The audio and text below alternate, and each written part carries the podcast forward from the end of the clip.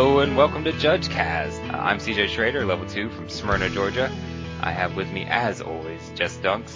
Hey Jess. Hi, this is Jess.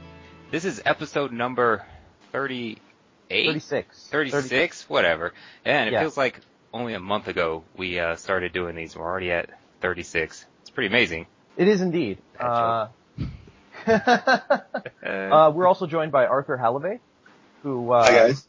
Has become kind of a, a known as a subject matter expert on uh, manipulation of game materials and has done some uh, seminars in that vein that we're going to talk about a little bit later. Uh, how are you, Arthur? Uh, I'm I'm good. Bit worn out after the Grand Prix Grand Prix Salt Lake City trip, but good. now, Arthur, I uh, don't, I don't know anything about you. Um, where, where are you from? So I'm an altitude judge from Santa Rosa, California. We're uh, about an hour north of San Francisco, um, in very very beautiful wine country. Sounds Uh, is that as opposed to the, the not beautiful wine country? Like there's really ugly wine country? I think it's opposed as to the uh, the less beautiful uh, river delta that is kind of between us. Mar- Marin's nice, and Santa Rosa, Sonoma County is nice, and then San Francisco is nice, but this kind of middle region is eh, wet. I think is the best word for it. I know we were talking last time about how people don't even know really geography, and I'm just like, I'm from Northern California because nobody knows where Vacaville is or any of that stuff. So, No. um, you know, people are going to be like, oh, wine country. I, I think I know where that is. But anyway, so we have a lot of stuff to talk about today. Yeah, we do. Uh, some of it's really exciting and, uh, want to look forward to it. So what kind of news do we want to start talking about first? Let's start right at the top of the list. Uh, Star City Games has released a set of judge sleeves that they're going to be giving out to judges at their events, at their Star City Opens. Uh, these things are pretty cool. I like, I like judging a Star City event and then getting some free sleeves. They used to give us the player sleeves, but now they have these, uh, special judge sleeves. Uh, yeah, they, they are really neat. We actually, uh, got some of those for judging Salt Lake City. They gave those out. They are pretty neat looking. They say judge right across the middle. hmm Now I know that there are some judges that are, that maybe don't want to play with them because they feel we're magic judges and not just Star City Games judges. But I also think it's really cool that Star City Games is going out of their way to give their judges special stuff. Yeah. Yeah. Are, are these sleeves opaque? Could you put a double face card in it? I would not recommend putting yeah, probably not. It'd be funny if a judge gets, uh, game lost for it. That would be really awkward if, to, to game loss someone for, uh, having uh, a marked card in their judge sleeves.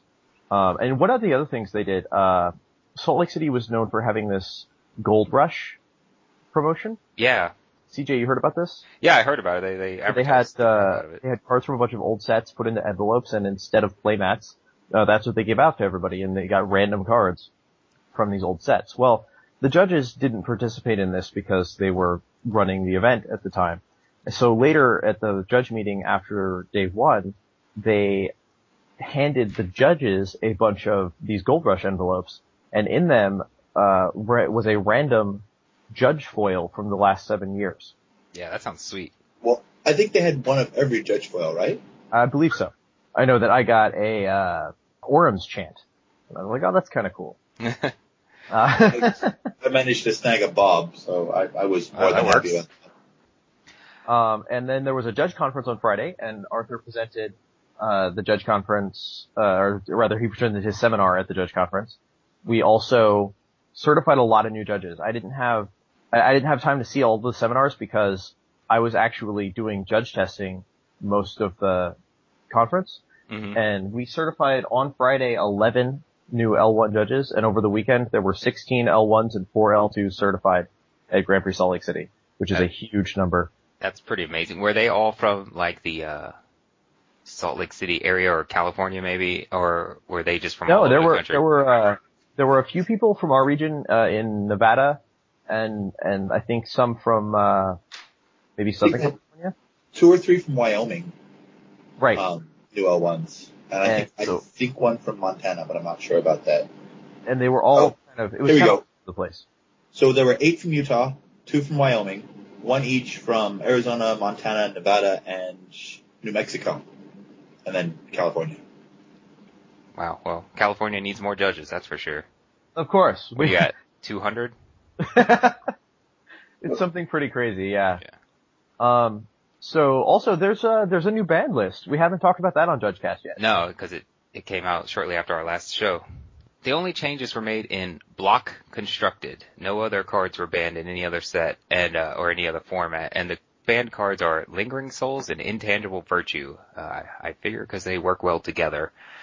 I don't know how many people play block, but I, as I understand it, that deck was quite oppressive in the format, and every deck was either built to be that deck or beat that deck.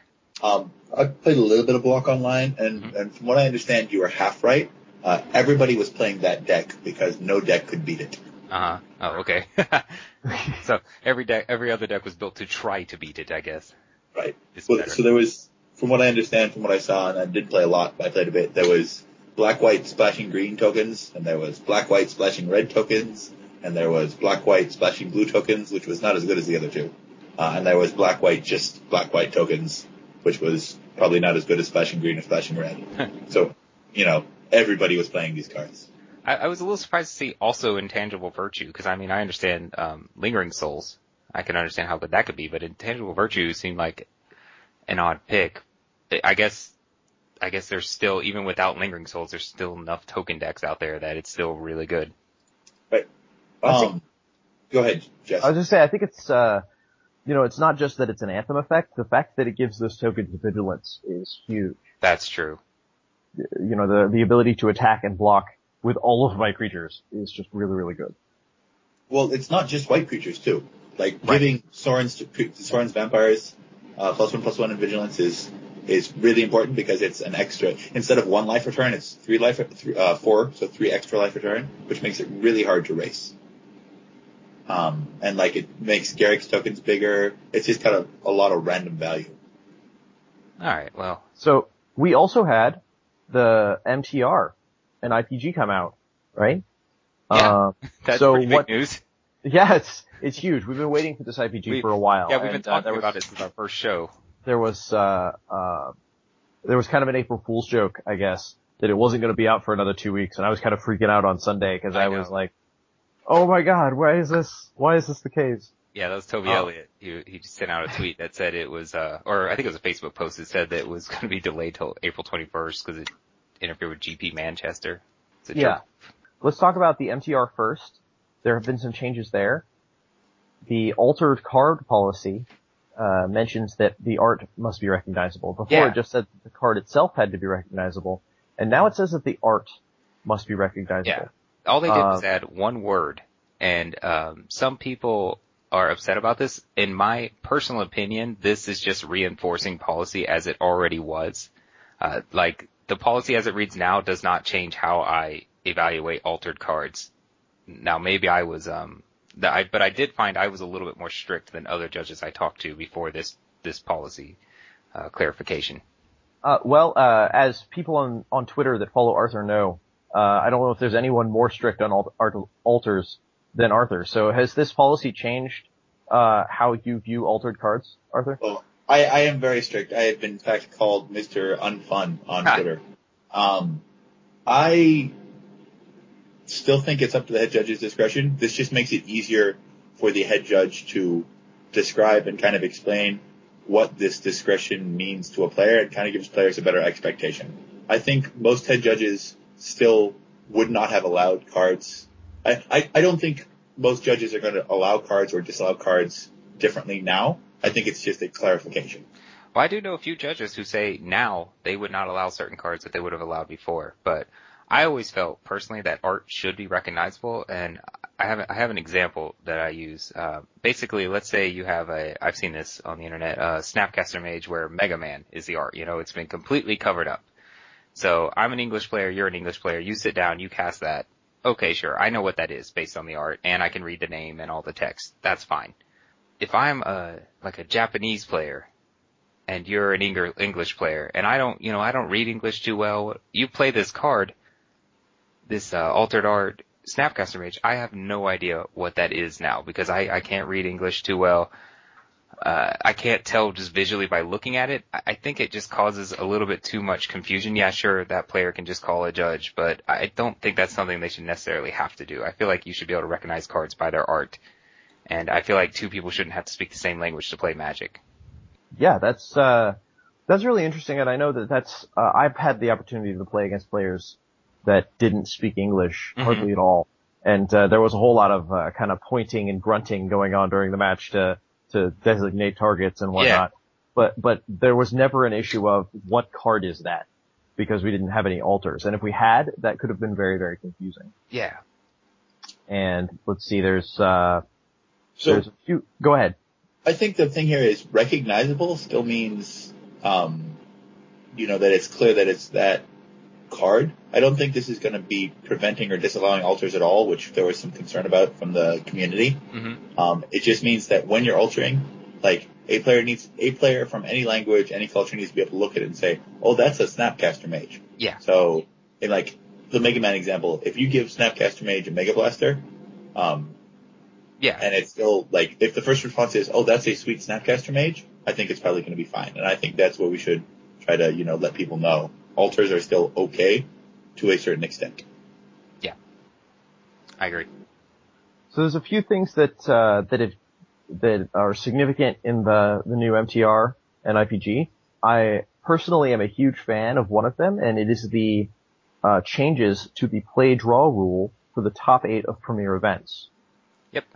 And, and we Uh, talked about these at length uh, last time, but now they we are. did we did, but now they are uh, official and and and codified, and we can go, yay, we're doing this, and Yeah. and uh, they actually did this at Salt Lake City, where the players uh, who got to choose whether to play or draw in the top eight was based on Swiss standings, and there was actually a bit of hubbub because uh, one of the players at table one decided that they wanted to play instead of draw in the last round, just because they wanted to play first in the top eight.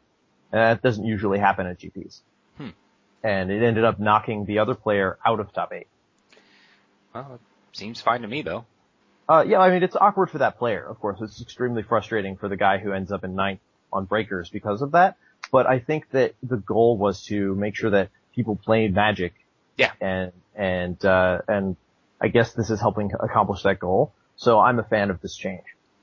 Um, and then the, uh, the other, the other thing I'm a fan of is that players must indicate, uh, how they're keeping track of their life total and you must announce your life total. Uh, Both players have totals. well, yeah, both players' life totals whenever there is a change. So I, I am a fan of this because I mean I've seen good Magic players who keep track of the game state already doing this anyway, and I'm a huge fan that they're that they've put it into the documents now. Uh, so it, it just helps avoid confusion of, you know, oh my Geralf's messenger undies and you're dead. Well, no, I was at three, not two. It's going to help avoid that kind of situation.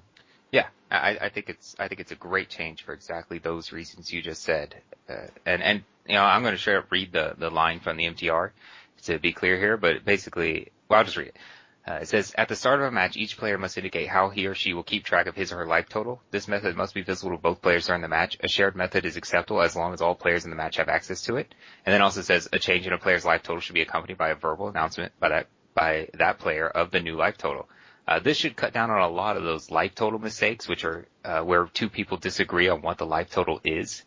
It, it, those kinds of situations can be very difficult to to fix. Uh, and also, before this change, your life total was part of your notes, basically. So it didn't 100% have to be accurate. Uh, there was different arguments for that, but technically speaking, it didn't have to be. And, and now it's it's it's out there. It's it's information you have to keep track of accurately. I, I do find it interesting that they allow a shared method Mm-hmm. to be used. So uh, I I don't know how many times you've sat across from a player and you have your pad for the life total, and they go, "Oh, you're keeping track of it? Okay," and they just let Yeah. they, they want to let you keep track of it. Previously, that was technically not okay, um, and now it's just a bad idea, but it's allowed. Mm. um, as long as the player is still keeping track of their own life total mentally and announcing it, then then that'll be fine. Um, I still would encourage players to keep track of their own life total and not just let their opponent do it, And their opponent's life total. and, and their opponent's life total. Yes. Uh, but I, I, I'm glad that, especially for, you know, situations that are less competitive, that this is, uh, something that's going to be allowed. Yeah. And Uh, then, does ahead. what if you actually have the, the notes up here? Does it also specify poison for this? Uh, no. Um, it, it doesn't specify po- poison totals, which is interesting, uh, because that, I guess you could argue that the life total extends to that, but uh, it doesn't specifically state anything about uh, poison counters. However, they are counters, which makes them part of the game state.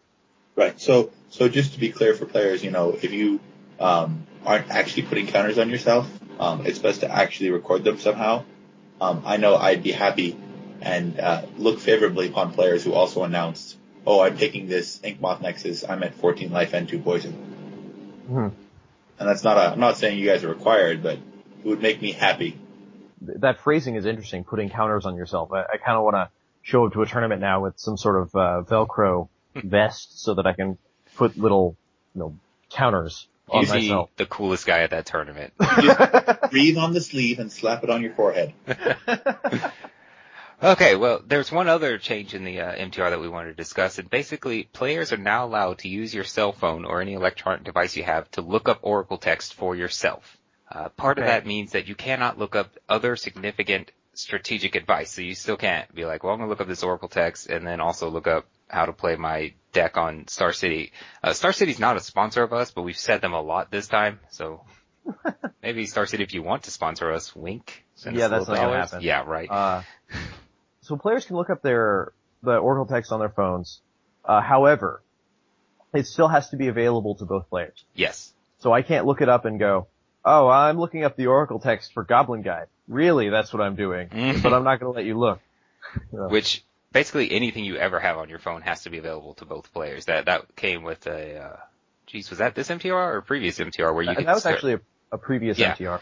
It has to be available. So if you're sitting there with your life counter open on the table, you and you get some text message, well, you gotta let the other player read that text message if it popped up on your screen.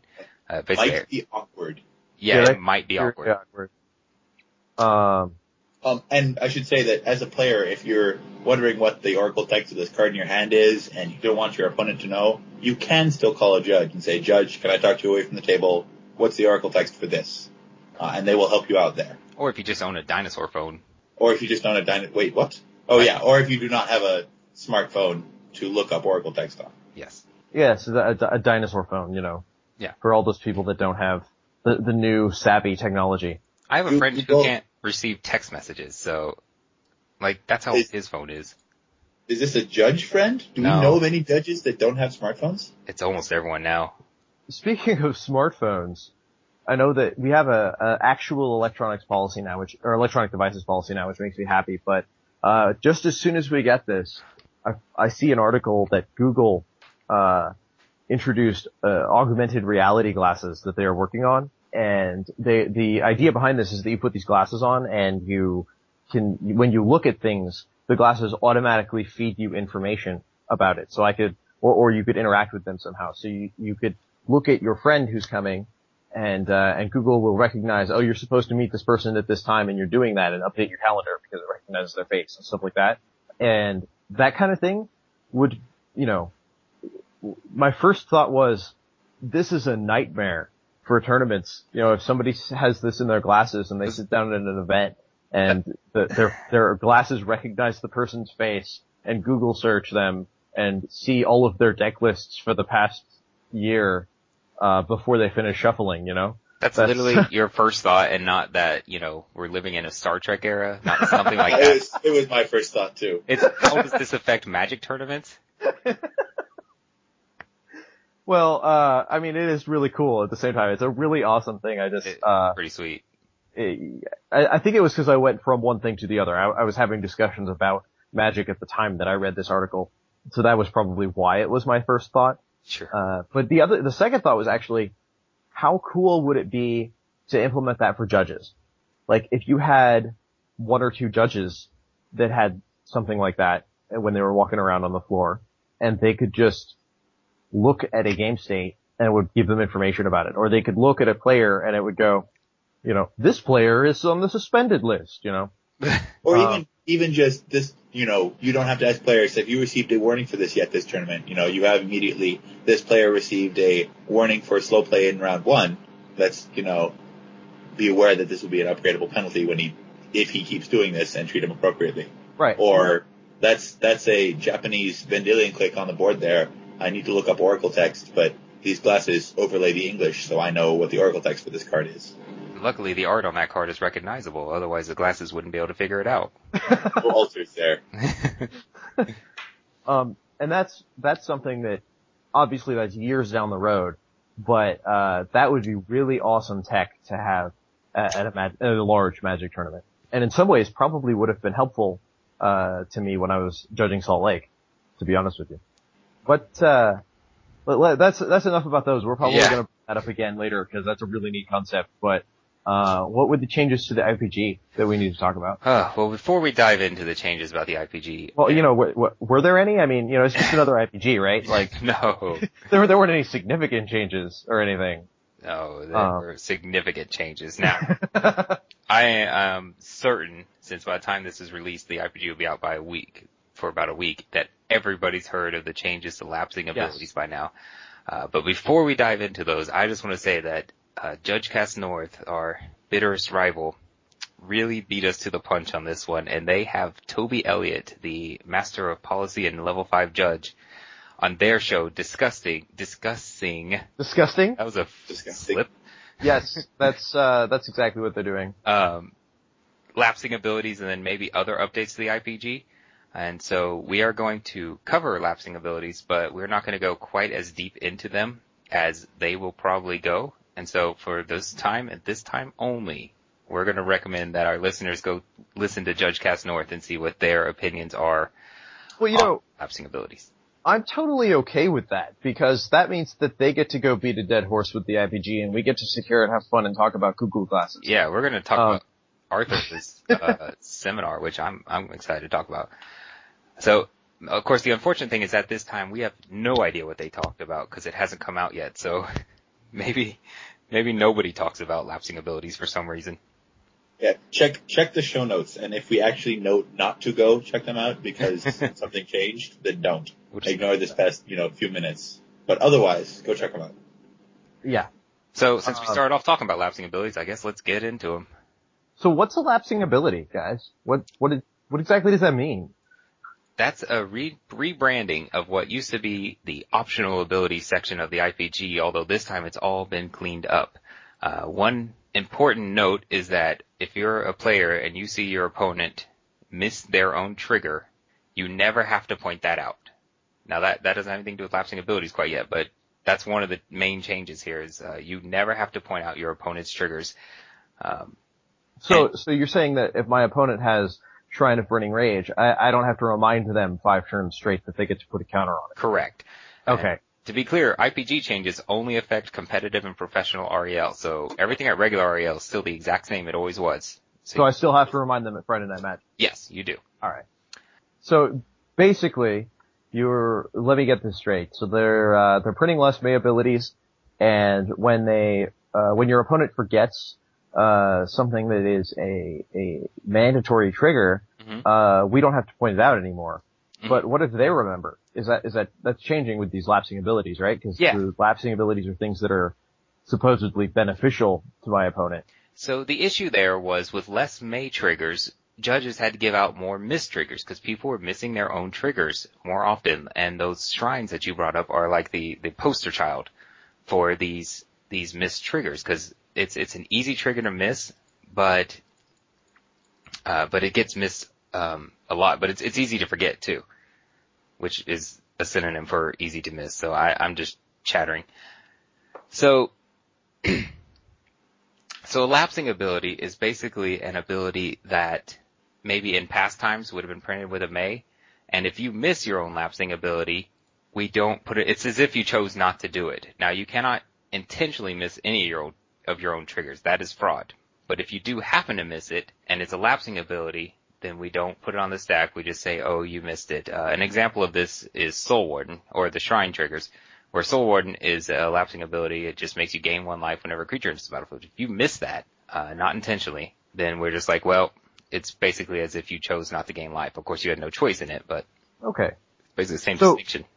Now, So- uh, the IPG has a list of things that it calls uh, lapsing abilities, and we're not going to list all of them here. Uh, if you're a judge, you should definitely read the, the the list of lapsing abilities. But one of the interesting things to note is that some things are sometimes lapsing abilities. hmm Um, And, and that's the, the best example of that is, uh, Manic Vandal. In that, if Manic Vandal comes into play and the only target would be your own artifact, that's not a lapsing ability. But if Manic Vandal will come into play and could destroy your opponent's artifact, then it becomes a lapsing ability, and, and we would not put it on the stack. Yep. Uh, do I understand that correctly? Yes. And would should say that this is this is as far as the understanding the game state goes. If the opponent's artifact is like a Darksteel Sentinel and can't be destroyed, that doesn't affect whether or not it's a lapsing ability. And if the opponent's artifact is something like, say, an Ichor Wellspring, which you probably don't want to destroy, you might want to destroy your own extra, uh, what have you instead, it's still a lapsing ability. Right. And so there's some other uh, awkwardness to this is that if if I let's go back to this good old Soul Warden because she's she's easy. Uh, if I have my Soul Warden trigger, you know, my opponent may want me to gain life for some reason. Maybe I'm at Fateful Hour and, he doesn't want me to be anymore. Uh, my opponent can point it out immediately and we'll go ahead and do what we normally do for a missed trigger. We'll go ahead and put it on the bottom of the stack and resolve that trigger. Uh, we will not give any penalties in this situation. If your if your ability is a lapsing ability, then we're not giving any penalties. It's it's basically the same as missing a May trigger. Now, your opponent's window to point out that trigger and have it happen, if it's a lapsing ability, is very. He has a small window to do it. Uh, basically, the turn is split up into a pre-combat time, combat time, and then after combat time. So, so if you have a Soul Warden, you know, and you're like, you attack me, or you play a creature, you attack me, in your second main, I'm like, wait, you never gained a life for that trigger. That's too late. It has to be pointed out in that same third of the turn. Otherwise you can't, uh, we can't put the lapsing ability on the stack. Now that only applies to lapsing abilities. For the old, good old fashioned non-lapsing abilities, like, uh, anything else, give you a non-lapsing ability. We've talked about them so much that now I can't think of non-lapsing abilities. Um, well, Howling Mine would be a non-lapsing Yeah. ability. You can't um you can point that one out a little bit later. You can actually you have up to a full turn cycle to point that one out and it'll go on the stack, which can which can be a little bit awkward, but for the most part it probably works out fine. And um, I think me and Jess were talking earlier. We should point out that for any of these awkward things that you can kind of engineer situations for them, which you know us judges probably can because we like intricacies. Mm-hmm. Uh, they all require an opponent to miss a trigger first. So they all require something to happen that should not be happening all that often, if at all. So sometimes you know awkwardness will happen, but not very often. So is there anything else we want to say in lapsing abilities? I kind of did all that from memory. And I think we, Um, no, I think we, I think we pretty much covered that. I don't want to go too far into it since they're going to cover that on Judge Cast North. mhm. Uh, what are the other, uh, things that were changed in the IPG? Cause everything is kind of going to get overshadowed by this lapsing abilities yeah. thing. Uh, but real quick, I will post in the show notes a link to Toby Elliott's article also about lapsing abilities where he goes into great detail about everything. And I, and I feel like if it's something you really want to understand, that article is what you need to read. And if you're a player who happens to listen, uh, basically all you need to know is you don't need to point out your opponent's triggers anymore. Nothing else is that relevant to you. Right, because you could still not choose to miss your own abilities. Play the game the same way you would. Just realize that if your opponent forgot to do something and, and you don't want them to actually do the thing they forgot to do, uh, you don't have to remind them. Alright. So another change to the IPG was that multi-day event reset the Grand Prix, uh, Grand Prix, GP, gameplay error upgrade paths between days. And, and the normal procedure here is that if I give Jess a mistrigger, uh, he gets a warning. If I give him another miss trigger, he gets another warning. And then if I, he gets a third miss trigger in that same day, he would get a game loss. Now the old, the old procedure was I give him two mistriggers on the first day, and then I give him another mistrigger day, day, day three, he gets a game loss. But now these, these, uh, the, the tracking of penalties resets between the days. So he would just have three warnings total across the two days. Yeah, there was, uh, there was, uh, one player who, uh, uh, definitely explored the upgrade path at Grand Prix Salt Lake City, and, and that was, uh, Scott Marshall. I don't know if you, you, you two have either heard of Scott Marshall, but, Oh, the uh, level five judge? uh, yeah, he, he definitely, uh, pretty much explored the, uh, GRV path as far as it could go. He kept forgetting about his own Thalia in play and not paying enough mana for, for his spells. and, and I think he mentioned that this Thalia was a last minute inclusion. That that was a oh you have to play with that. That card's so good. hmm Yeah. Uh, so uh, he said it wasn't his fault. It was you know the other people who told him to run Thalia. Oh, clearly is. He actually specifically blamed Kibler. Was Uh, it Kipler? Yeah. he said he said it was Kibler's article that made him that made him run Thalia, so he blames Kibler for his game losses. Um, There were there were people in IRC who were wondering was he actually missing them or was he just trolling the head judge? But if he was doing it on purpose, that's cheating, and we would have had a level five be disqualified.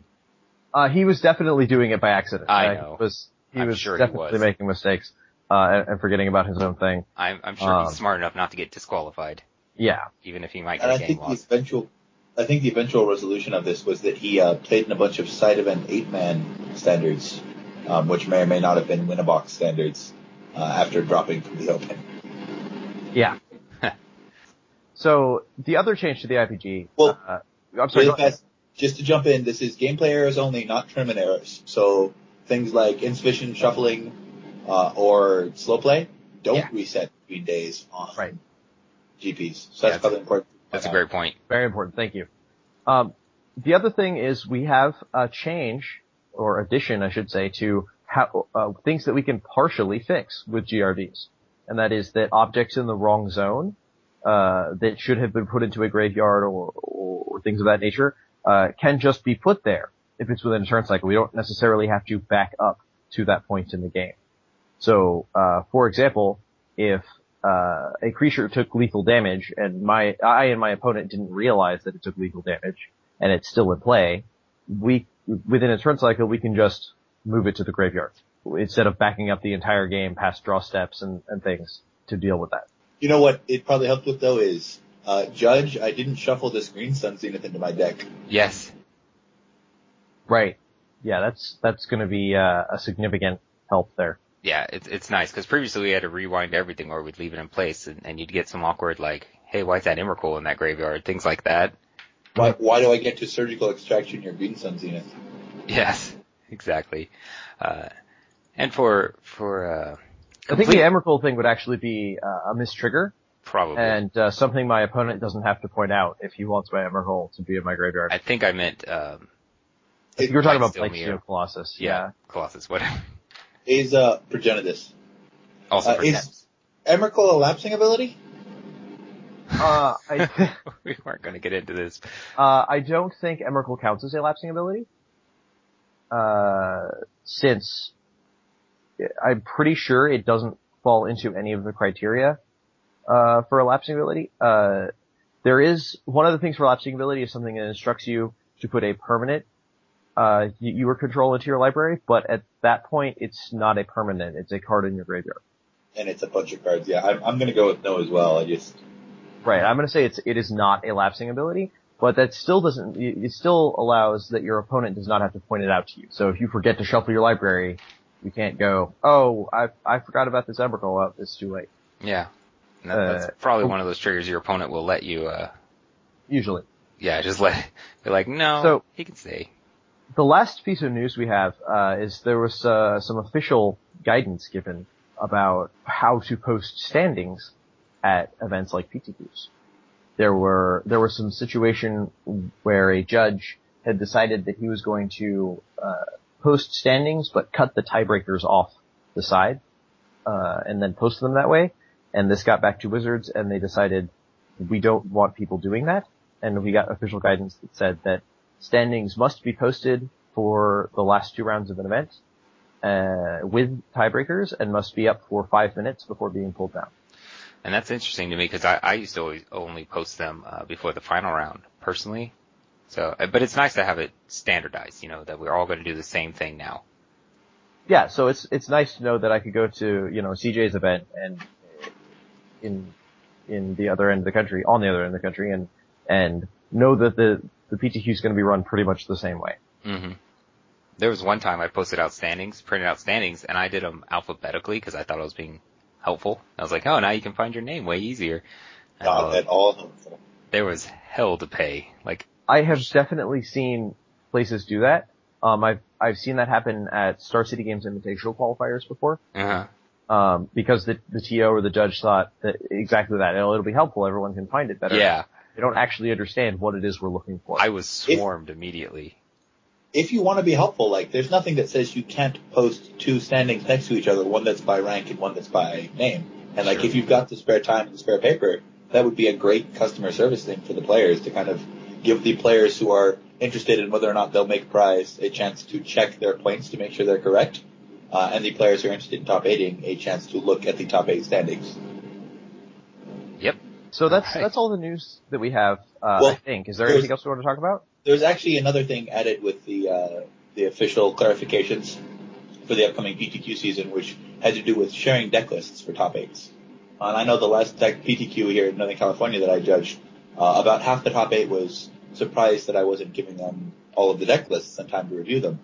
Um, and there's kind of a discussion going on right now uh, as to whether or not this should be done because Star City hands out deck lists because with their coverage they feel that people are going to have a chance to see top eight decks already, and it would provide an unfair advantage to some of the players. Um, but there's still this attitude that Magic is a collectible game, and uh, part of the winning is having this sweet card that no one's expecting. So there is an official clarification on handing out lists among the top eight before you start playing the top eight rounds, and that official clarification is uh, head judge's discretion. So you can get them, you cannot get them. Um, do not expect to get them. Um, check with the head judge, and uh, if you are a head judge in a PTQ, uh, perhaps announce this at the start of the round that, or not the round, start of the event that we will or will not be handing out top eight deck lists to players. yeah. Now, if I remember correctly, that's that's for PTQs and above. You can't do this at a GPT or anything else like that. Is that correct? Right. This is, uh, I believe, PTQs. Uh, well, I think it's this particular is only PTQs. Mm-hmm. Um, above PTQs do get deck lists handed out, and below PTQs don't. But Okay. PTQs are kind of this middle ground where it is a head judge's discretion. All right. And now we get to the, get to the part that I'm uh, excited to hear about. Uh, as I mentioned before, Arthur has kind of uh, become a subject matter expert in uh, manipulation of game materials and has given some seminars at judge conferences about it. And uh, I wanted to talk about uh, that kind of thing. So uh, I saw his seminar in Salt Lake City and was uh, very impressed. A lot of people were really interested in what he had to say. It was by far the most popular seminar um, uh, even passing uh, uh, Ricky Hayashi's "How to Give a Good Review" seminar. I think that that I kind of wanted to talk about that. What kind of stuff can you tell us about uh, manipulation of game materials through an audio format without being able to really show people? Well, what I'm going to do is I'm going to show you these cards in my hand. Oh, great. Right? Uh, but I can tell you that uh, I think it's very important that we, as judges, talk about this. Um, I know that we there's kind of this concern for many reasons that we shouldn't talk about cheating and we shouldn't kind of cover um, not just manipulation of game materials but the other kinds of cheating in judge seminars because it kind of gives an impression that you know we're out to get players or we're thinking about cheating rather than running events or it could give an impression that um, we're you know more focused on things that we shouldn't be focused on. Uh, I think that's I, I understand the intent behind that, and I understand that it's people wanting to be careful, um, but I disagree. I think as judges, you know, as much as we run events and as much as we help players fix game situations, we are also also responsible for taking care of the shadiness and removing it. And so I think that um, kind of addressing cheating um, is something that needs to be done at seminars. So I'm I'm a judge who's never given a disqualification yet. I, I know it's going to come one day, probably for improperly determining a winner. Uh, so what exactly is manipulation of game materials? What does that mean? So, so sure, quick and dirty, manipulation of game materials is cheating physically, um, instead of lying about things or, uh, otherwise, you know, misrepresenting the game state. And so that means that if you, uh, are stacking your deck, uh, that's manipulation game materials, or if you're marking your cards in a way that you can actually tell what those cards are, uh, or if you're, you know, sliding extra cards into your hand or moving things around the battlefield where they, where they shouldn't be, um, and yes, th- this is manipulation game materials. And this is not like, oh, that guy's dead, right? This is actually picking a card out of the graveyard and sliding it onto the battlefield. Uh, basically, if Cheaty Face were not legal anything that puts cheaty face onto the battlefield would be manipulation of game materials. Those are some terms I can get behind. Now I understand cheaty face. um, so, you know, what, what, here, here's a question that I know you've had people ask you, uh, when you do a seminar about cheating and manipulation of game materials. Um, aren't you afraid that by giving these presentations and maybe where some players can see them, uh, that, that players are going to be learning how to cheat based on your presentation? Uh, you know, a lot of people have asked me that question. Um, and, and I have to kind of bite my tongue and not, and not to offend these people, but not to chuckle at them. I have to kind of stop and realize that they, they perhaps have not approached it from my point of view. Um, part of my, uh, being comfortable at it is that I'm actually not that good at physically manipulating things. so when I pick up a deck of cards and say, here's what it looks like, um, it looks very, very sloppy compared to, uh, a professional magician, for example. So if somebody's watching me and trying to copy me to do things properly, they're, they're not doing the best job that they could be doing. Um, everything that I cover in the seminar, um, if you're one player kind of figuring out, well, I could do this to cheat, there's now, how many, do you know how many judges we had at the seminar in Salt Lake City, Jess? Um, I want to say 30 something? I think, I think we had I'm more than that. More than that, yeah. There were a lot of judges. Um, but so the point being that for this one seminar, there's at least 30 more judges that are also learning this is what it looks like if you try to cheat this way. And I know we had, for some of the seminars, including mine, uh, a significant number of players come over and kind of watch and stand in because it was the same room. It was between rounds. They had nothing else to do. So we also have all of these players that are also gaining, you know, the knowledge of this is shady. We need to look out for this sort of thing. And I, I really feel that the advantage gained from all of these players knowing what it looks like and not wanting to do it is going to outweigh the random player or even two or three players that decides to cheat because of this. So um, what you're what you're saying is that you want you actually want players to see it so that the players know what to look for and then they can call a judge when they see something shady. I want everyone to see it. I want players right. to see it. I want judges to see it. I want TOs to see it. Uh, I want people who come with their players to events to watch them and uh, cheer for them to see it as well. Uh, I think that cheating is um, kind of bad for the community, and if you care about the community, you should kind of watch for it and help to make it not happen so much. Um, I think it's then, safe to say that the majority of players wouldn't cheat. You know, the vast majority of people won't cheat. So teaching them how to cheat isn't going to make them cheaters all of a sudden. And I think the most succinct way to say it is cheaters going to cheat. It doesn't matter what you do.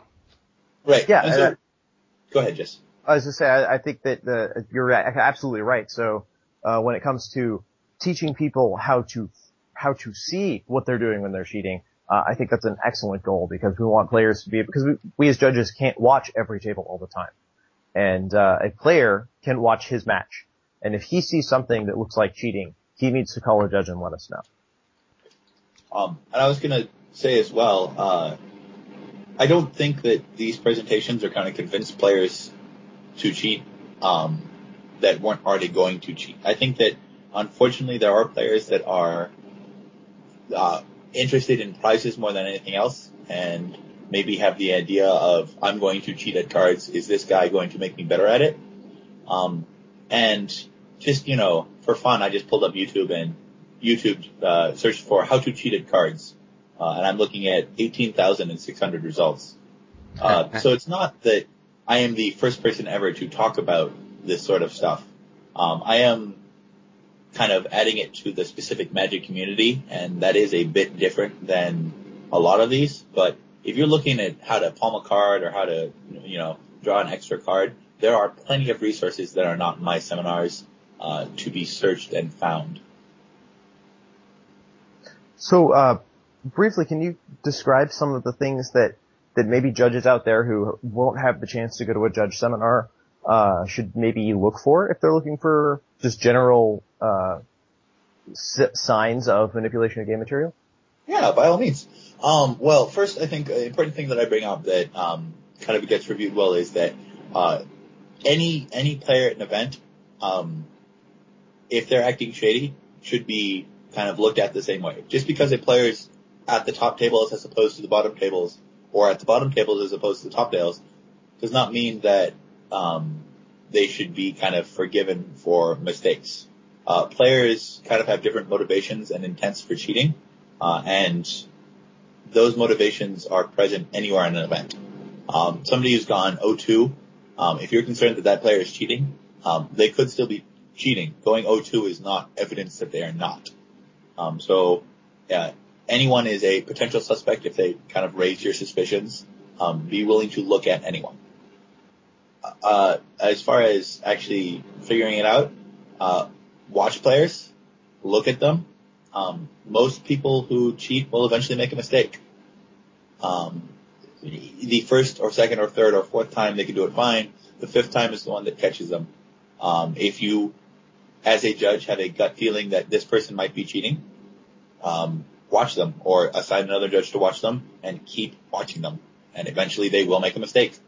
And this is not a, they, they might make a mistake, you know, they will make a mistake. Uh, might not be this event, might be next event, but it will happen sooner or later. Particularly for something like Magic where, you know, the, the cards are in sleeves, the cards are, you know, kind of stiffer than a poker deck. It's a lot harder to get away with a lot of those physical types of things. Uh, so that's, that's a good kind of quick and rough general looking for manipulation game materials. Um, as far as the individual parts of manipulation game materials like insufficient shuffling or marked cards, marked cards or drawing extra cards, um, generally as a judge, you want to learn and train yourself to watch the cards themselves and not a player's face and not what the player is gesturing at. So, um, a lot of what I walked, walked over in my seminar was kind of misdirecting the opponent and misdirecting the judges. And so if you're going to draw two cards on your turn with your right hand from your deck, a lot of times you'll take your left hand and, you know, move it over to the left side to reach for a die, or you'll move your left hand forward and say, what's the oracle text on this card on your opponent's thing, or, or you'll point and say, this came in last turn, right? And kind of get everybody, players and judges included, looking at that effect, so they're not looking at your hand on top of your deck. So that's, that's a good thing. Train yourself, watch the deck, the cards itself, not just the hand. So one, one thing that I was really impressed with uh, your demonstration of was something that I know some players have read about and some judges have read about, but not everybody knows about this. Uh, it's called the double nickel. And I'm pretty sure you can describe that without showing it to people. Uh, showing helps, but, uh, is that something you can describe, uh, without, without having cards in front of you? I think I should be able to. Is that worth like 10 cents? It is about 10 cents, yeah. Oh, no, cool. uh, so CJ, have you ever heard of the double nickel? No, 'Cause- I've never heard of this double nickel. Okay, so, so let's, let's describe this real quick for our listeners. Let's, let's ask actually CJ. CJ, so if your opponent is pile shuffling Uh-huh. and they pile shuffle, I don't know, what's a good number to guess? Five piles? Sure. Uh, so they pile shuffle in five piles and they stack them up and then, you know, they figure one pile of shuffle isn't enough, so they pile shuffle another five times, uh, another time into five piles and then they present. What do you do? That seems like insufficient shuffling. Uh, well, am I the opponent or the judge? You're the opponent here. I'm going to shuffle that deck pretty thoroughly. Probably should call a judge. So the, the shuffling is okay, but the calling a judge is probably the best thing to do here. Yeah. Um, this, this kind of goes into pile shuffling, which most people think is less random or, you know, quasi-random. Pile shuffling isn't actually at all random. And this is something that I, I cover a lot in the creation of game materials. Um, when you pile shuffle a deck, you know exactly where all the cards are. And, and if you are kind of trained enough to keep track of 60 cards in your head, you can know the entire order of cards in the deck. You can put cards in specific locations. You can put cards together or separate them. Uh, and the presentation at the conference, which was kind of thrown together last minute because I did not have materials with me, was some different colored sleeves um, that were equally, evenly distributed through the deck to start with, and then pile shuffling put them all on top, and then all on the bottom, and then equally distributed again at, you know, 15, 30, 45, and 60 cards deep. So you could make sure that you would always get, say, one Squadron Hawk. Um, this, this is kind of easier to catch when you're looking at it because just pile shuffling these four cards or stacking them to begin with is um, easier to notice. The double nickel is a specific kind of pile shuffling where all the lands are on top of the deck and all of the spells are on the bottom of the deck. And the problem is with this kind of orientation that if you deal five piles, stack them up, and then deal five piles again, uh, the resulting deck appears fairly random to first glance. So there's spells and lands kind of evenly distributed. Um, no two cards are next to each other unless, you know, they, they've randomly been that way when they're stacked in the spells. But there is no section of seven cards in that deck with more than three or less than two lands. So no matter where your opponent cuts to, if your opponent just cuts the deck, you will always get two or three lands in your opening hand and see another one within a few turns. And you will never get a six land hand or a seven land hand in your opening hand. So I'm, so you do this fancy double nickel shuffle. Why is it called double nickel? This is two five, fives. five piles, Oh. five piles. Why don't we just call it double fives? I don't know. Okay. I well, don't anyway. actually know either. I, I, so you're doing this, this double nickel shuffling and I'm the judge called over and, you know, your, your opponent's like, hey, this guy only piled shuffled a couple times. How am I as the judge going to know that this isn't insufficient shuffling and this is in fact cheating? Is there any way to figure it out? Uh, yeah. Um, fortunately, I didn't have to present about this because this isn't so much manipulation as it is investigations. Mm-hmm. Uh, and there was there was an investigation uh, kind of thing brought up to start with. Uh, we did it wasn't I think very long covered, but it, it was kind of covered. Ultimately, the difference between any cheating, including manipulation of game materials, and something like insufficient shuffling is uh, that you do it knowingly and intentionally. So, you know, the, the example for fraud is if you do blade a white knight because you completely forget that that white knight has black protection from black, or you think you can do it because you misunderstand protection from black, um, we're going to look at you and we're going to talk to you and make sure that you honestly felt this way, and then we're going to fix things. But if you think that your opponent's going to forget that the white knight has protection from black, or you think you can put one over, that's fraud. Um, same thing with, you know, for example, manipulation game material. If you do shuffle two or three times and you think that's fine and you present, um, a judge could pull you aside and say, so how are you shuffling? You know, why were you shuffling? And there, there are certain things like, if I shuffle this way, I get a better hand. That's, that's a terrible, terrible thing to say. And Seems when a judge it. hears that, um, you're like, well, did you think that maybe this would be not random? Uh, so it's, that's the, the, the move from this looks like manipulation of game materials to we're going to DQ them has other steps. It's not just the actually catching the act itself. And uh, I am perhaps not the best person at investigating. Um, there are certainly other judges that are much better at it than me, including I believe Jess. Um, so maybe he wants to talk a little bit about that, but it's such a big topic that um, I think maybe it could be an entire task devoted to investigations. Um, probably not time to go into it now. Yeah, I, I meant more specifically, how do you specifically catch this double nickel move? But it sounds, you know, it sounds like through investigation is the only way. There's no way to look at the deck and be like, no, this was double nickel shuffled. Right, right. So there's no way to look at the, the deck and actually say that. So what Yeah. you do is you actually see them doing this. You see them pile shuffling to five piles twice as a judge. And this is partly why I was so happy that players were interested and came over to the seminar.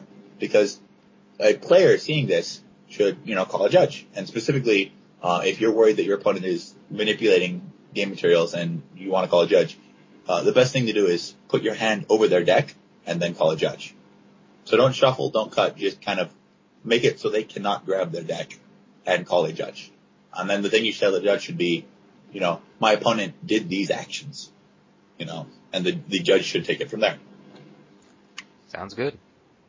The investigation there is going to be, uh, you know, it's it's really going to only be a series of a few questions, more than likely.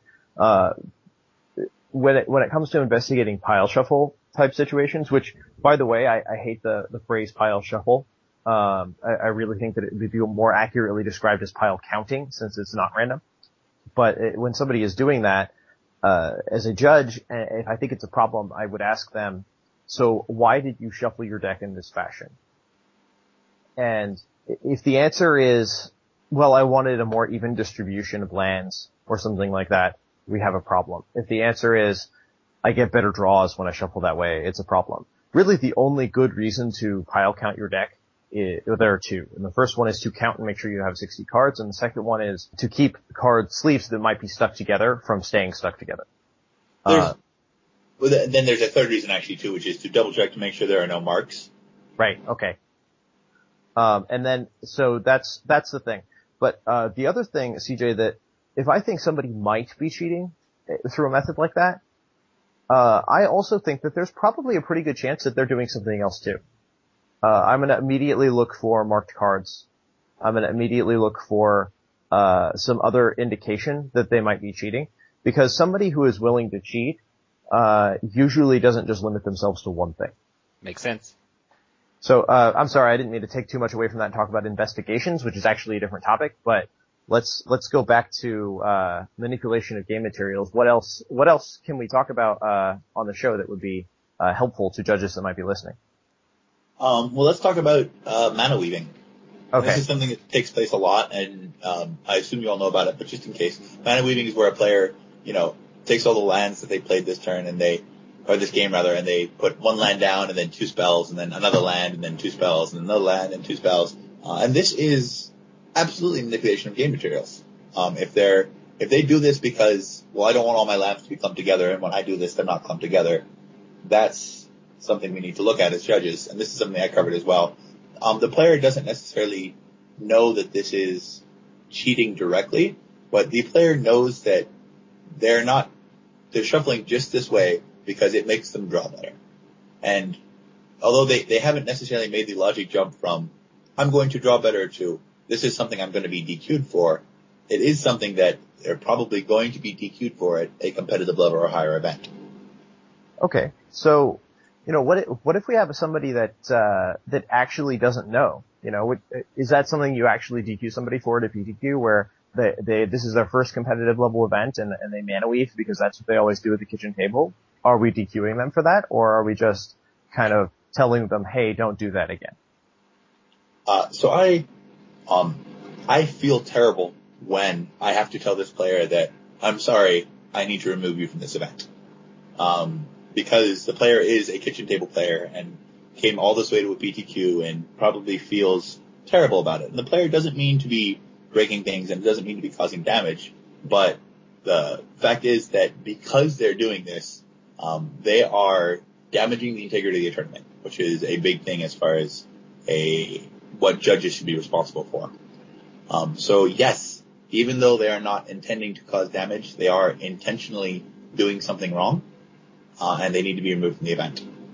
Um, as as a head judge, I would try to go a little bit further here with them and say, you know, I'm going to remove you. Let's talk about why this is. Man, you know, this is what you're doing. This is why it's not okay. Um, I understand that you weren't trying to be a bad person, uh, and I'm not. This is not a punishment. This is not me trying to make you feel bad. This is me trying to make things fair for the other 100, 200, 300 people in this event. Since you are here already, you know there are some side events opening. Uh, I am, and I would check with the TO or venue first with this, but I would say, you know, would you like to play in one of those side events? You know, there are also prizes there. Um, including whatever, you know, kind of talk it up to them? Or would you like a refund for this event? Or is there something I can do to make you have fun playing Magic today? that know. sounds really good for somebody that's, that's, uh, you know, not going out of their way to cheat, but ends up doing something illegal. Yeah, I'm not sure if we'd want to give a refund. Like, it, it's up to the TO in the end, but everything else sounds great. Uh, I'm not sure if you want to refund them.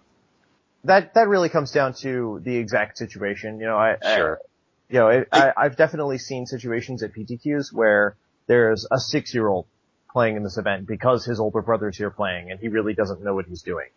Uh, it's really unfortunate if we end up having to DQ that player for mana weaving, but we have to treat him the same as we treat everyone else, right? So, right. so I might go farther in that situation to rectify the situation, but it wouldn't change the way I dealt with the initial problem. I, I think the, the refund thing is is a point where a judge kind of gets involved with the TO and does it. I know that when I was a menu and or TO, um, I would be perfectly fine um, refunding this individual because it kind of is a draw to the community and it to be it, to be entirely mercenary. It looks good that when something went wrong, I made this little kid uh, feel better about the day. Um, other TOs may feel differently, which is why I said kind of check with the TO first. Um, but try try to make the player feel happy about playing Magic for the day. Well, that makes sense. Cool. So I have to ask, you know, what makes you so passionate about this that you are gonna, that you do these seminars and that you've actually studied this topic enough to demonstrate different ways to effectively cheat? Well, I'm I'm a savage. No, that's not. I should even finish that. Um, it's, well, so I actually I don't know how many kids actually did the whole stage magic when they were younger, um, but I did and was interested and never was quite good enough to do anything with it. Um, but so I had kind of this uh, basic familiarity with it, uh, and then I worked running a store for a very long time. And the Magic players were not so much of a concern for cheating regularly, but some other games wherein younger kids were a lot more of the demographic and players, and I won't name names for games.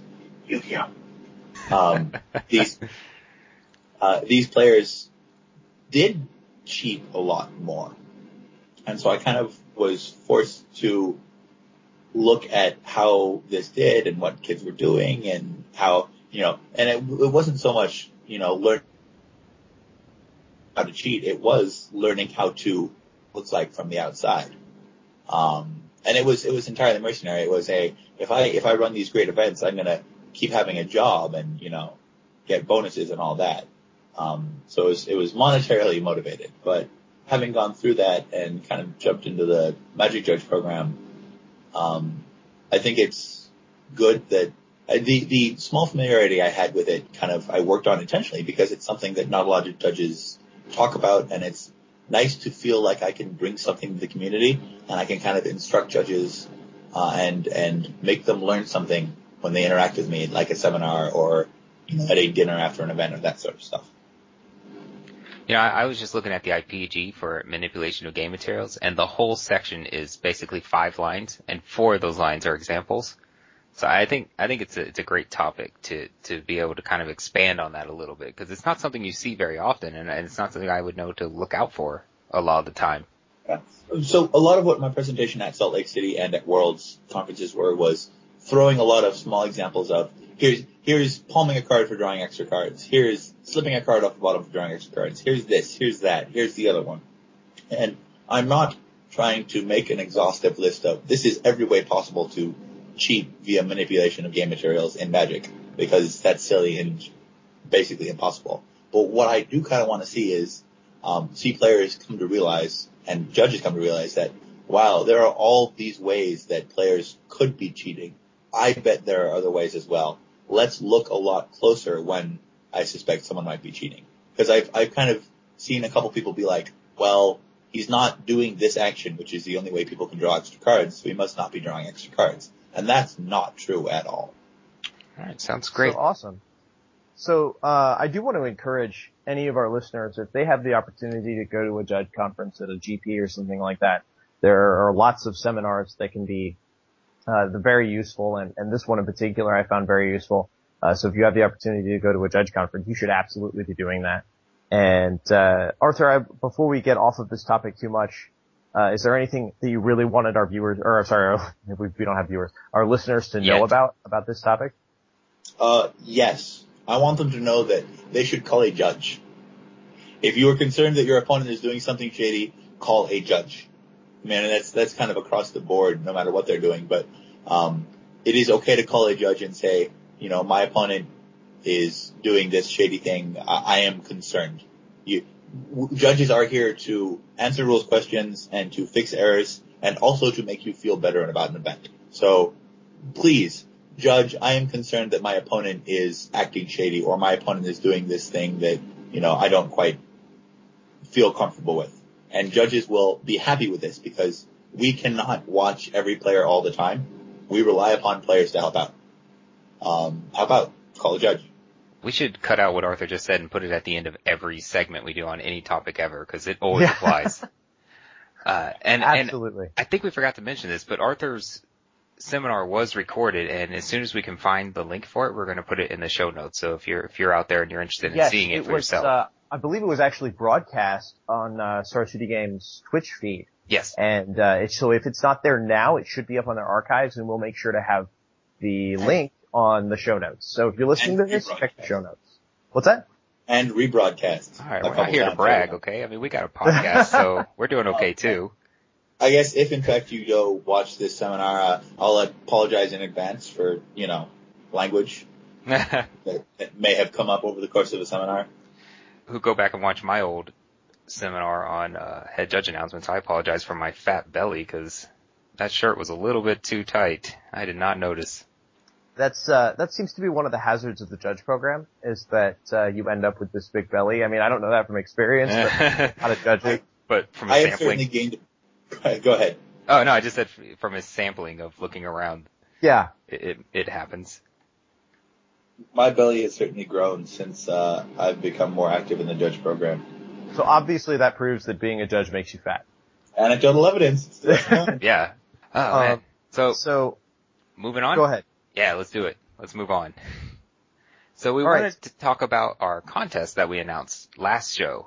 We, it was kind of thrown in the middle of me talking about judging at a GP, so some people may have even missed it, and we wanted to be a little bit more clear about what it's about. So our contest is, it's for a goblin welder. I have a judge for a goblin welder that we'll be sending out to whoever can give us the best other judge story. And and I think we've had a little bit of confusion as to what an other judge is. And an, an other judge, actually, Jess, you explained it great before the show. So how about you take it away? Okay, so the the other judge stories are uh, stories where you as a judge come up to a player and they have a question about something and you give the answer and they say, but the other judge said this. And uh, some of those stories are very amusing because you know there's no way a judge would have said that and you're trying to figure out how they got that out of whatever the other judge said. And uh, what we've ended up getting is a bunch of situations where people are saying, oh, I was a player and the other judge told me this, uh, which I know is wrong. And that's not what we're, what we were looking for. We're not trying to call people out. We were looking for amusing stories that you've heard from players about what the other judge said. Yes, exactly. Uh, and we also have an official end date for this contest. All entries need to be in, we'll say by midnight. Um, I'll give you till midnight Just Dunk's time, which is Calif Pacific. Yeah, that's Pacific actually- is what it's called. Yeah, that's actually, uh, uh, later on. So midnight Yeah. Pacific time Cool. on, go ahead, Arthur. The best the best way to say that is by the time that the uh, daily MTG site updates, because they update at midnight. No, wait, never mind. No, they do Eastern. That's that's wrong. Ignore me. No, Yeah, so Monday, so- April 16th by 3 a.m. Eastern time is when you have to have it in. And See, we- see, this is Arthur trying to manipulate our contest, right? Yeah. This is, this is all that, that stuff that, uh, he was Enter talking last minute. I don't see any entries from Arthur. Yeah, I know. I don't know what's, uh, Arthur apparently doesn't have other judge stories. Um, I don't. I'm always judging, That's true. so, You are the other judge, maybe. Playing. Well, yeah, Ar- Arthur is sometimes the other judge. There are definitely stories running around about about what Arthur has done, um, but they're not al- they're not always bad stories. So, what kind of stuff have we received in the way of rules questions, CJ? Have we gotten anything in the mailbag over the Uh, last two weeks? Hey, you just said the magic words, which is mailbag. Ah, I said the mailbag. Okay, Arthur. so You're the guest. You need to give us your best mail time and your highest pitched voice that you can possibly pull off. Yeah. Um, what? Do it. you have to say mail time in, in the highest highest pitch you could possibly. Do you muster. not listen to Judge Cast? What is this? I, I do. I just I don't. I, I think it was clear that this wasn't going to happen because, you know, the embarrassment and the shame and the. All right, let me let me clear my throat. Clears their throat first. Mail time.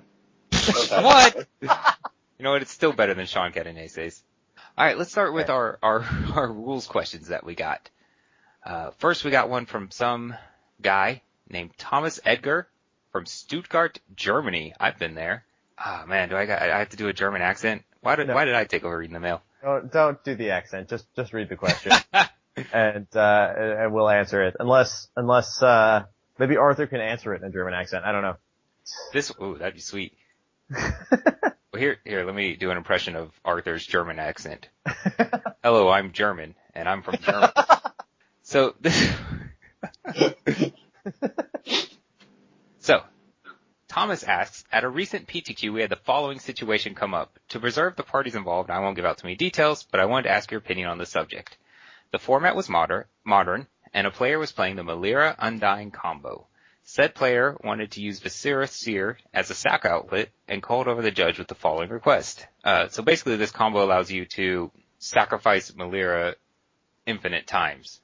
Uh, no, it allows you to, uh, Sacrifice something infinite. it's, uh, sacrifice things with persist. Yeah. So Kitchen Finks or Kitchen Finks or Re- Murderous Redcap. Kitchen Finks gains you infinite life and Murderous Redcap kills you. yeah, why'd they mention Undying in here? Uh, it's a similar mechanic. Anyway. I suppose. yeah, What happens is when when Melira's out, when you sacrifice a Kitchen Finks, it comes back without the minus one minus one counter from persist. Right. You can keep sacrificing it. With Yeah. Mikaeus out, what happens is because persist and undying each trigger at the same time, you sacrifice a Kitchen Finks, for example, and the first time it comes back with persist, so it comes back with minus one minus one. And then when you sacrifice it again, it's got a counter on it, so persist won't trigger, but undying will. So it'll come back with undying, then it'll come back with persist, then it'll come back with undying. So Mikaeus is another um, kind of Melira part of that combo that doesn't get killed by explosives on two, doesn't get legend ruled, you know, it's kind of redundancy. You can search for it uh, on six instead of on two if you have a birthing pod out. So it's it's the same role, just in a different manner. Okay. So, with that being said, I think you guys know where the question's gonna go, but he called over the judge with the following request. Since this is a loop that I can repeat until I end up with a certain card of my choosing on the top of the library, will you allow me to search my library for the card in question, shuffle the rest, and put it on top? And Thomas asks, would you allow this, and what actions would you take if so or if not? Is there an infraction here? And he says, uh, says he thinks he knows the answer, blah blah blah. And he, he wants his He actually answer. said he wants to hear a more educated word on the matter. Yes, and that's us. Uh, so, Little does he know. Yeah, we'll show him who's educated. so, so Arthur, if this happened at your event, how would you, uh, how would you handle the situation? I, I kind of want to double check to make sure I'm not run afoul, running afoul of the new uh, undotted loop rules. But yes, and, and So it's not. So the I'm going to search my deck and shuffle isn't exactly right here because the rest of the deck isn't random. He actually um, scries one several times, so he can scry one and learn the order of his deck, and then he can learn the order of his deck and, and keep bottom decking cards until he gets the card he wants. But the rest of the deck isn't random. He's actually going to have knowledge of it. Uh, and particularly in a situation where he's already got Viscera Seer out, uh, I am kind of hesitant to uh, randomize when there's a good chance that he's already scried a couple times and knows what's on on the bottom of the deck. so what do we tell this player though? Because you don't want to give strategic information, but basically what he's saying is wrong. You can't shuffle the rest of the cards. That would be incorrect. Well, I think, I think the answer to this question, uh, at a competitive level event simply has to be, no, you cannot do that. Yeah. Uh, I don't think we can, I don't think we can explain to that player any more than saying just no, you can't do that. Now, of course, we can go into a little bit more detail here on JudgeCast, but at the Mhm. event in particular, So- uh, you wouldn't say, you wouldn't tell him anything, you just say, uh, no, you can't do that unless he asks a more specific question. So yeah, what is the exact question that the judge fields here? Uh, the exact question is, will you allow me to search my library for this creature, shuffle the rest of my library, and put this creature on top? No, that is not legal. Right. Yeah. I mean, like that's that's it. So Uh, in fact, I don't even think there is a good way to shortcut that with this situation. I think we're just gonna, because I don't think that the new shortcut rules address this particular issue. You know, the shortcut rules say that you have to say how many times you're going to repeat the loop. You Mhm. have to give a definite number and then also what you expect the end state to be. so like as as sorry, go ahead, Jess. I was gonna say, I'm pretty sure you could say, you know, I am going to scry until I find this card. Uh, even Uh, though that's, that's not a loop, you're still going to actually go through and do those actions because you're not demonstrating a loop. You're just saying, I'm gonna scry this many times. The problem is it's really hard to scry one of the because each time you, you know there's no way of picking up two or three or five. It's you're scrying one at a time. Mhm. I think it's fine to say I'm going to scry a number of times equal to the cards in my library. hmm Uh, I will be putting it on the bottom each time. Um, and if a player said that, I would actually, like, and I was there to make sure there were no shenanigans, shenanigans, I would actually allow the player to, uh, in the interest of time, you know, pick up the deck because it's going to end up in the same order and look through them, provided it does not change the order of cards. Yeah. I am, I am fine with that. And then, and then having done that, I am also fine with the player further saying, oh, I will scry 23 times and put the cards on the bottom each time. And, and, you know, happen to know that the 24th card down is Murderous Redcap. Um, I am only fine with this whole picking up the deck manipulation if there's a judge right there watching to make sure he's only looking and not moving. Yeah. I, I, I think that makes sense. All right, great. So, Thomas, there's our educated opinion, and we can move on to the next question. The next one is from a handsome man named CJ Schrader from Smyrna, Georgia. That's coincidental. He says, Hey guys, love the show. I had something come up at our last, last draft. Player A had Blazing Torch equipped to a green creature. He flung it at his opponent's creature. In response, his opponent gave the creature protection from green. What happens? And there's a follow-up question, but I'll wait. And then he says, anyway, you guys are the best. I will listen to every episode. And he put every episode in caps. I like that guy. I, uh, I don't think he's gonna listen to every episode. He's done it so far. Alright. Let's, li- I'm gonna read, uh, Blazing Torch real quick. Uh, irrelevant part is equipped creature can't be blocked by vampires or zombies. Relevant part is equipped creature has tap, sacrifice Blazing Torch. Blazing Torch deals two damage to target creature or player. So what happens if that creature that is targeted gets protection from green when it was a green card that sacrificed the Blazing Torch? So I actually remember this question coming up a lot more with um, Judge. Why why can't I throw my blazing torch at my why can't me mono red throw this blazing torch at my opponent's Kor Firewalker? Yes. Um, and the relevant parts here for the slightly convoluted wording is that blazing torch itself is dealing the damage, so it's colorless damage and it's damage from an artifact source. But the ability is actually on the creature, so the creature is the one that's uh, the source of the ability.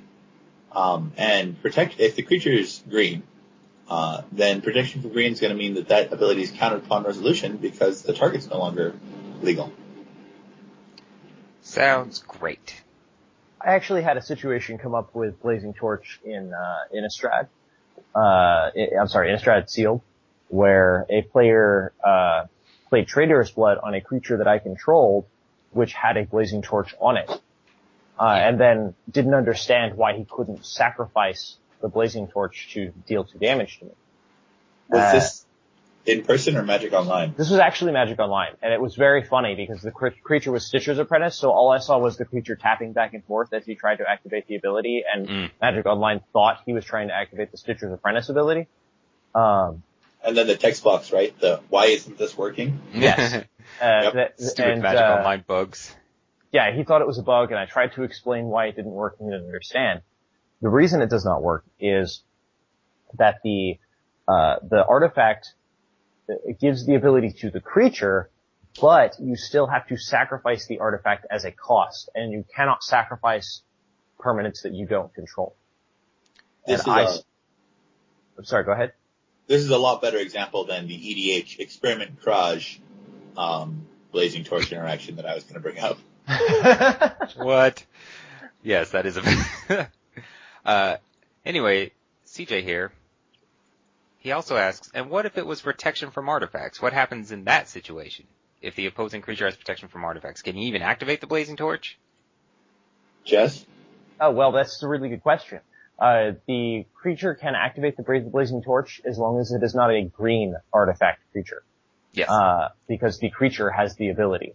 Um, well, as long as it's not an artifact creature, it doesn't matter what color it is. Yeah, protection from um, green's removed from the question now. Right. So, so as long as the creature is not an artifact, it can still activate the ability, but when it resolves, it will deal no damage because the artifact is dealing the damage to the creature.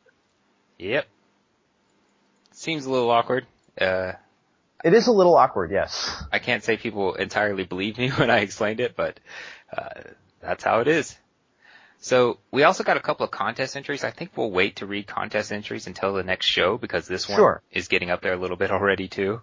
And we got one more email, and this was this was uh, someone's other judge story, but I, I it didn't really qualify as an other judge story, but I felt like it was something we we should discuss. Okay. Um, in in ways it's it's a bad beat story. It's a long email, and we'll we'll just kind of take it in parts. Uh, the name is Annie Mortimer, and I'm not sure where I'm assuming she is from but she says, you know, the subject is my other judge story, and she says, basically, I made a dumb mistake and the opponent threw the book at me. I admit that up front, but last weekend in Tennessee, I was at a draft tournament and I had an other judge situation which involved three judges by the time everything was over. Uh, she says she'll try to jump to the most important part. She had Tower Geist, which is a card that says when it enters the battlefield, look at the top two cards of your library, put one of them into your hand and the other into your graveyard. And basically what she did, I'll summarize here, is she took the two cards and she briefly merged them while looking at them, merged them with her physical hand of cards. So they touched. And the opponent was like, whoa, stop. And he shouted for a judge to come over. At the time, she thought the guy stood up and yelled judgment, but she says full disclosure, he was probably just saying judges. I wish people said judgment. That's pretty sweet. That'd be pretty cool. I need judgment over here immediately. That's, So- a, that's a bit dramatic, I think. I, I Uh, like it though. uh, it it, uh, it kind of reminds me of the uh, if you've ever opened up the Judge Center to the section uh, to the dis- disqualification section hmm where you have to input DQs. The first line, the headline is dis- is, is to uh, administer justice, um, which is very dramatic. It just reminded me of that. I'm sorry. I, I like it. Mediation. I need mediation over here. All right. So, and they're also from the 1920s. That's why they talk like that. So, this opponent, he says to the judge, you are supposed to look at the two cards from Tower Geist, not draw them. Uh, long story short, basically, she got the game loss for drawing extra cards here, which, which is the correct ruling. Uh, but she felt, she, she goes on to write, I feel like it was the kind of thing that a 30% normal guy would have been cool with, but he called a judge over and they gave me a stern lecture and an automatic game loss. Like I technically did something wrong, but he had to call his lawyer to prove it. So I wanted, I wanted to talk about that a little bit before we go on with her email. Okay. So let's make sure, just because I think I missed it, this was a PTQ. Yes. Okay. Okay, so uh, let's discuss this. Oh, actually, Would it any- says draft tournament. So I'm actually not sure what the rules enforcement was. I, I think she was at competitive though. Well, Maybe like uh, an open side event. Yeah, something like that. Well, here's let me let me bring this up really quickly. I have definitely played at stores that maybe didn't have a certified judge, but had someone acting as a judge hmm that did not understand that you don't give game losses at regular REL. So this may be a situation like that. It it may have been a regular REL event where the judge didn't maybe wasn't certified or didn't understand what they were supposed to be doing, uh, and gave a game loss where it wasn't appropriate. But if it's competitive REL, like a PTQ or a draft open at, at a Star City Games event, please continue what you were going to say. Okay. Well, well. So, she brings up the. So I feel like if my player, were, if my opponent were X different, then it would have happened differently. And I, I'm going to mention a story from Salt Lake City this past weekend. Um, I gave a player a penalty, and this player's opponent said, "Oh no, no, no! You don't have to do that. He's fine." Um, and my response was, you know, I I appreciate this sportsmanship, you know, class act, but yes, I do, and we can talk about it later. Um, and after the match, he actually did talk to me about it. And it's like, so, so what's the deal? So the penalty was a slow play penalty. Uh, and his argument was my opponent, you know, conceded early game one. Uh, we're going to have plenty of time. Uh, don't worry about it. Uh, and my response was that the penalties are not designed to adjudicate just between two players in a game. They're designed to address the tournament as a whole. hmm Um, so in this case, the penalty is going, the appropriate penalty is going to be drawing extra cards, whether this uh, person's opponent is the nicest guy in the room or the biggest, I won't say it, uh, in the entire Magic community. Um, Jerk. We, we Jerk. determined last last time that Jerk. jerk was a very judge cast friendly word. Poo poo head. So the the appro- so the appropriate the appropriate penalty here is independent of how the uh, players in this match are friendly or not, or sportsmanlike or not. There are certainly better ways to like hope that players will be sportsmanlike and not jerks. But I think um, is there a good way to kind of explain this beyond we're being fair to the tournament and the other players in the event, not just to you? Yes, I think there is.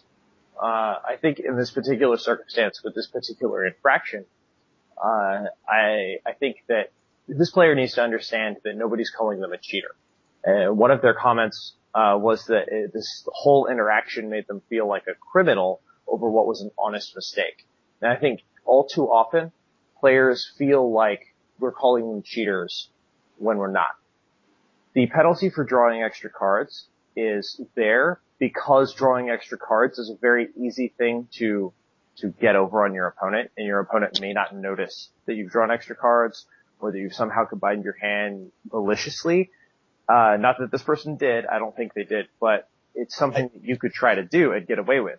And because of that, we have, we have this higher punishment of the game loss for it. And if we honestly thought she was cheating, the conversation would have been different because there would have been a disqualification involved.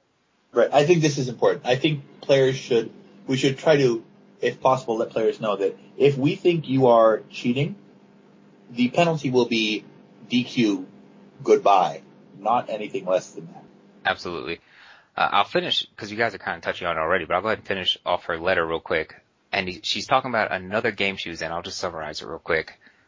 Uh, basically, she's in another game. Her opponent has Unruly Mob, which gets a counter whenever a creature dies. Plus one plus one counter. You control, you control dies, yeah. I was double checking that. And a creature died, and before she could even say anything, or in her opinion, before she could even say anything, there was a judge watching, and he stepped in and was like, "Hey, uh, why didn't you guys put a counter on that?" And uh, and, eventually they actually investigated her some. They they pulled aside the head judge. Uh, they they talked to the opponent. They talked to her. You know, took some extra time, gave them an extension and of course came down that nothing odd was going on, but this, this is the, uh, line where she feels like the implications is what she, her words were. The implication was clearly, I saw the other judge already had a problem with you, buddy. Oh, I'm sorry. She said, uh, that she was asked like, were you trying to intentionally miss the trigger to gain advantage? It sounds really fishy. And she's saying the implication was she made a mistake earlier. Now she feels like, you know, judges are out to get her. She says, that she responded with, whoa man, I am just trying to have a fun with a magic wizard battle dude. I'm not trying to pull a, a fast one, which I kind of like that response, but, and she wanted, was that? I think that is an amazing response. Yeah, magic wizard battle dude. After all this mediation. she says she felt like she was made to feel like a criminal, and, and I just wanted, you know, I, I sent her a, a, long response, but I felt like we should talk about it on the show too. Um, Oh, she also ended with, anyway, thanks for your time and may Raven Fox be with you, which I appreciate right. a Raven Fox Raven call Fox, out. Raven Fox, Raven Fox, Raven Fox. Um, um, so, yeah, I think that this situation is a little awkward because it may not have anything to do with the previous judge interaction mm-hmm. because they took the other player's side and talked to them. The other player might have said, I think my opponent was trying to miss this on purpose. There are two things I want to point out about this. And one is that there are any number of reasons the judge might have asked that question and it has nothing to do with with uh, that particular or the earlier situation. If I see something like this come up and both players miss it, I may not say that it sounds really fishy, but I'm probably going to ask the other player, did you notice this trigger? Did you let them do it intentional or miss it intentionally? Uh, the second thing I want to bring up is that this is actually one of those triggers we were talking about earlier in the show. Yes, it is. Where, according to the new IPG, if you miss it and your opponent says nothing, that's okay. Your opponent doesn't have to say anything about that anymore. So moving forward, not only would this be something that, that, that she could, uh, do, but there would be no penalty and no conversation and nobody would think anything was fishy at all. Yeah, absolutely. And, and the only thing I want to mention is, is it may sometimes feel like judges are kind of out to get you, but we're, we're never like that. You know, I've never had some guy and I'm like, I can't wait to give that guy a game rule violation. I'm just gonna swarm over him. We're, we're just, I, to be honest, I have felt that way, but this guy was named Scott Marshall. Oh. Um, well, so. He's, he's apparently terrible at magic, so it's fine. But yeah, we're, we're not out there, we're not trying to do that. Uh, we, we don't like get some joy out of giving penalties, but we are trying to keep the, the tournament, uh, fair for, for everyone in it. And sometimes we do have to do these investigations and, and they might seem harsh, uh, but it, it, it's the only way we can get down to the bottom of these situations. Um, I'm going to bring something up here because Ricky has been bringing it up recently. All right. Um, players often don't know that they can give judges reviews, just like judges give other judges reviews. Uh, players can sign in and to the judge center and say, "This judge here at this event did a good job, or could have done better job here." And while I, I am not advocating jumping on the judge center and saying, oh, you know, you were a terrible judge and you got the ruling wrong and I should have won this, yada, yada, yada.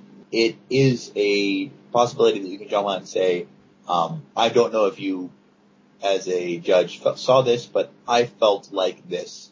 Perhaps you could address this better. Um, this is what you did well. This is what you did poorly. Um, and judges see this. And so this is a kind of nice way to give feedback to a judge that isn't um, the confrontational going up to the judge in person and doing that. It's just kind of saying, you know, like I, hey, hey, hey, I understand you were working and um, you weren't trying to make me feel this way, but I felt this way. And judges, I, I appreciate when I get feedback from players. I because sometimes I, you know, don't catch that they I, they think I'm being short with them or uh, otherwise being a jerk. Um, and this is a good way to remind me of it. So that's also exciting. So if you want to send us any email or get in contact us with any in any way with anything you want to say, uh, you can email us at judgecast at gmail.com. Additionally, you can contact us on Twitter. Our Twitter handle is judgecast and you can like us on Facebook, which is also judgecast. Uh, the Twitter and Facebook in particular are great ways to, to learn of upcoming shows and every once in a while we might say a little something. Uh, additionally, we are now on Stitcher Radio, which is some fancy thing that lets you stream podcasts and other radio shows. So if that's a service you use, you can go get us from there instead of mtgcast.com. Uh, you can also always comment on our shows on mtgcast, but we're not emailed when those are commented on, so sometimes we miss it. Uh, if you uh, send something uh, to the Twitter account, I now have that set up to uh, notify me directly when someone uh, sends a message using our Twitter handle. So that definitely will get responded to moving forward. And please follow us on uh, on Twitter, and, and, you will get notified of our new broadcasts. Makes us feel good. Uh, I would, if you do have a rules question, I would ask that you send it on email and not Twitter because it's just difficult to give out a full rules question on Twitter. But if that's nah. all you use, I guess so. Uh, all right, all right. All right. Uh, I want to thank Arthur for coming onto the show and uh, talking about the IPG with us and talking about his seminar. Yeah, thank you a lot, Arthur. That, was, I think that was really good. Yeah, it was a pleasure. Uh, I think that uh, we may actually have more about the topic to discuss because we didn't really get into it. So maybe sometime in the future we could have you on again. Would that be okay with you? It's fine by me. Uh, maybe uh, after I do a seminar again sometime coming up here. I think there's one at Comic Con. Uh, that would be really cool. And maybe we could actually get part of that recorded to give examples of what we're talking about. CJ, did you have anything to add before we left? No, I'm all done. All right. Uh, so for JudgeCast, I'm Jess Dunks, and I keep it fun. I'm CJ Schrader, and I keep it fair. Thanks for listening.